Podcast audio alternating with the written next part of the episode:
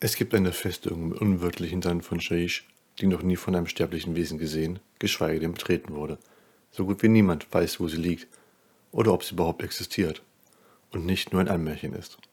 Das hat auch seinen Grund, denn in dieser Festung gibt es eine Krypta, in der fleißige Hände damit beschäftigt sind, alles zu notieren, was bei den berühmten Vertretern Nagas passiert, bei den vergangenen, aktuellen und kommenden Berühmtheiten.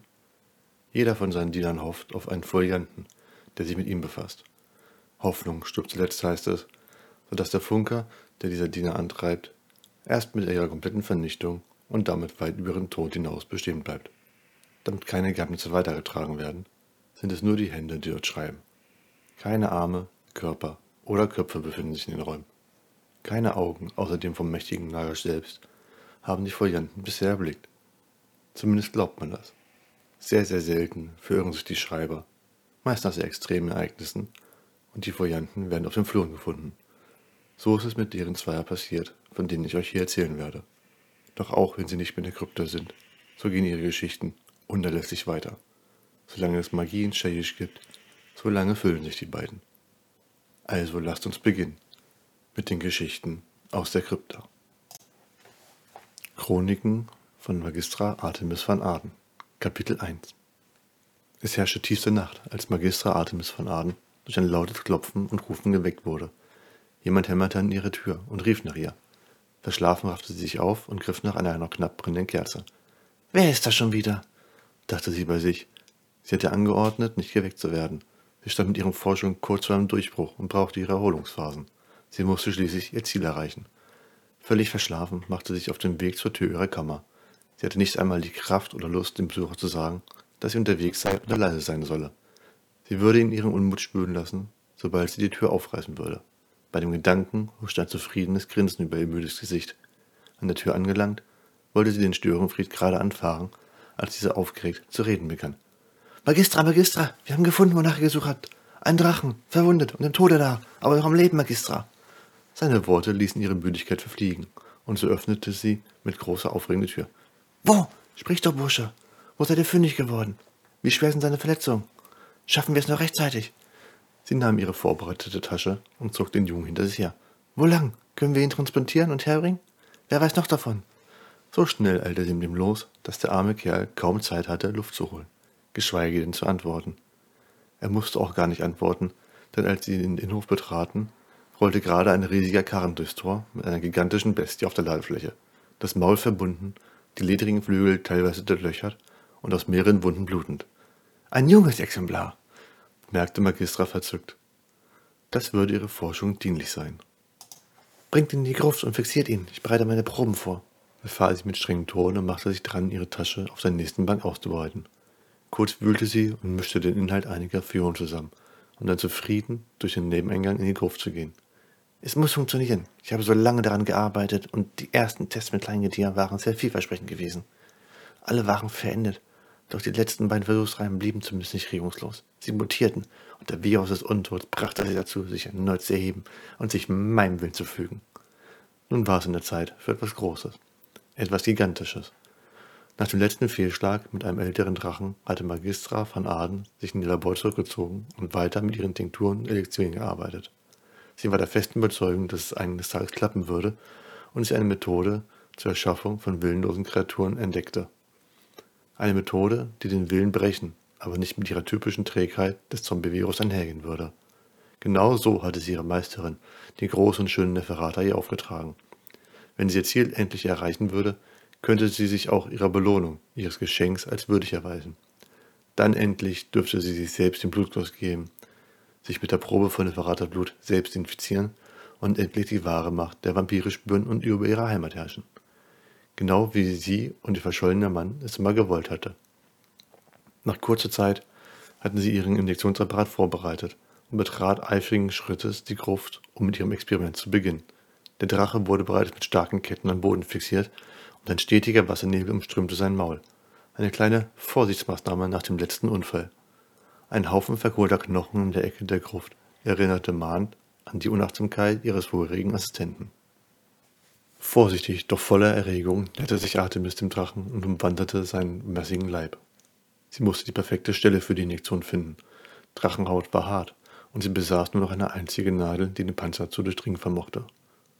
Nach einigen Minuten, in denen nur das Schnauben und Kettenrasseln ihres Gefangenen zu hören war, rammte Artemis den Apparat mit vollem Körpereinsatz schräg unter eine hervorstehende Schuppe in den unteren Hals des Drachen. Ein Brüllen brachte den Raum zum Beben, und fast schien es, dass die Ketten bersten würden, als kurz danach alle Körperspannung aus dem Drachen entwich und er in einen unruhigen Schlaf verfiel. Jetzt hieß es abwarten. Keine ihrer leichtesten Übungen. Zwei Tage lang lag eine bedrückende Stille über der Gruft, die sich auf die ganze Burg übertrug.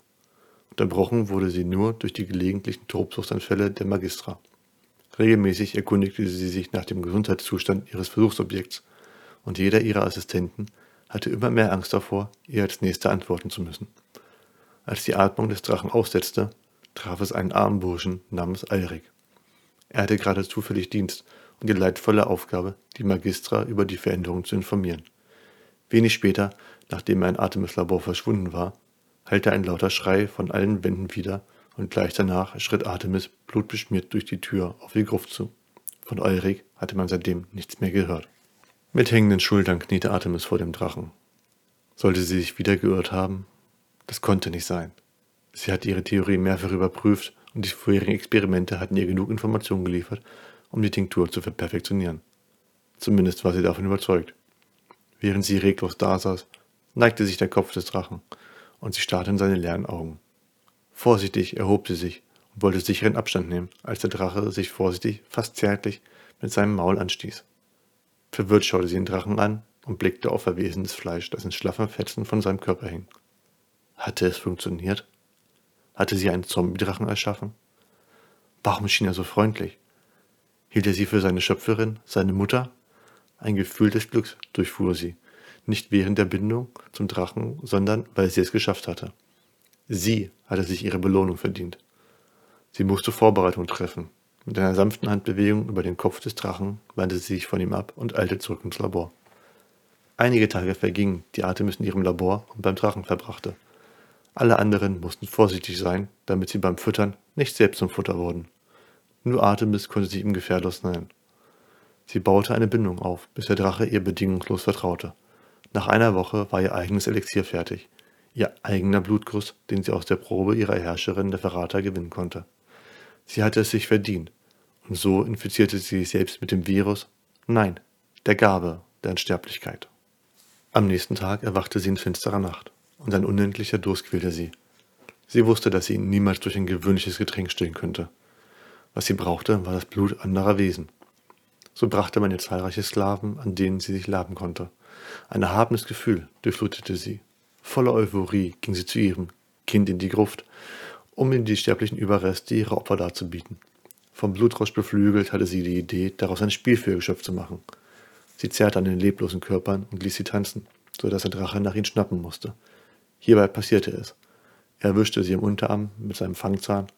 Artemis spürte es kaum. Sie war nun ein Vampir und solche Kleinigkeiten interessierten sie nicht mehr. Sie öffnete sein Maul und zog ihren Arm heraus. Mit Begeisterung betrachtete sie die Wunde und beobachtete, wie sie sich innerhalb weniger Sekunden wieder schloss. Ihre zusammengepressten Mundwinkel lockerte sich zu einem Lächeln auf, das sich zu einem schallenden Gelächter heranwuchs. Sie war unsterblich. Nichts und niemand konnte sie aufhalten. Zumindest dachte sie das. Als der Morgen dämmerte, zog sie sich zurück, um zu ruhen. Vampire konnten lange ruhen, um danach gestärkt zu erwachen.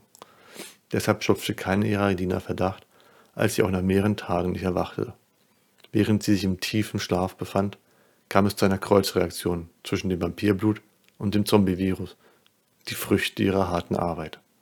Als sie drei Wochen später erwachte, hatte sich ihr Körper und ihr Wesen verändert.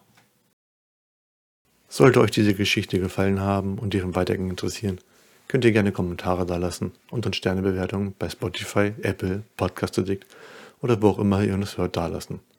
Gerne könnt ihr auch bei BK Pro über unseren Affiliate bestellen. Also lasst uns mit Spannung erwarten, wie es um Magistra Artemis van Aden weitergeht.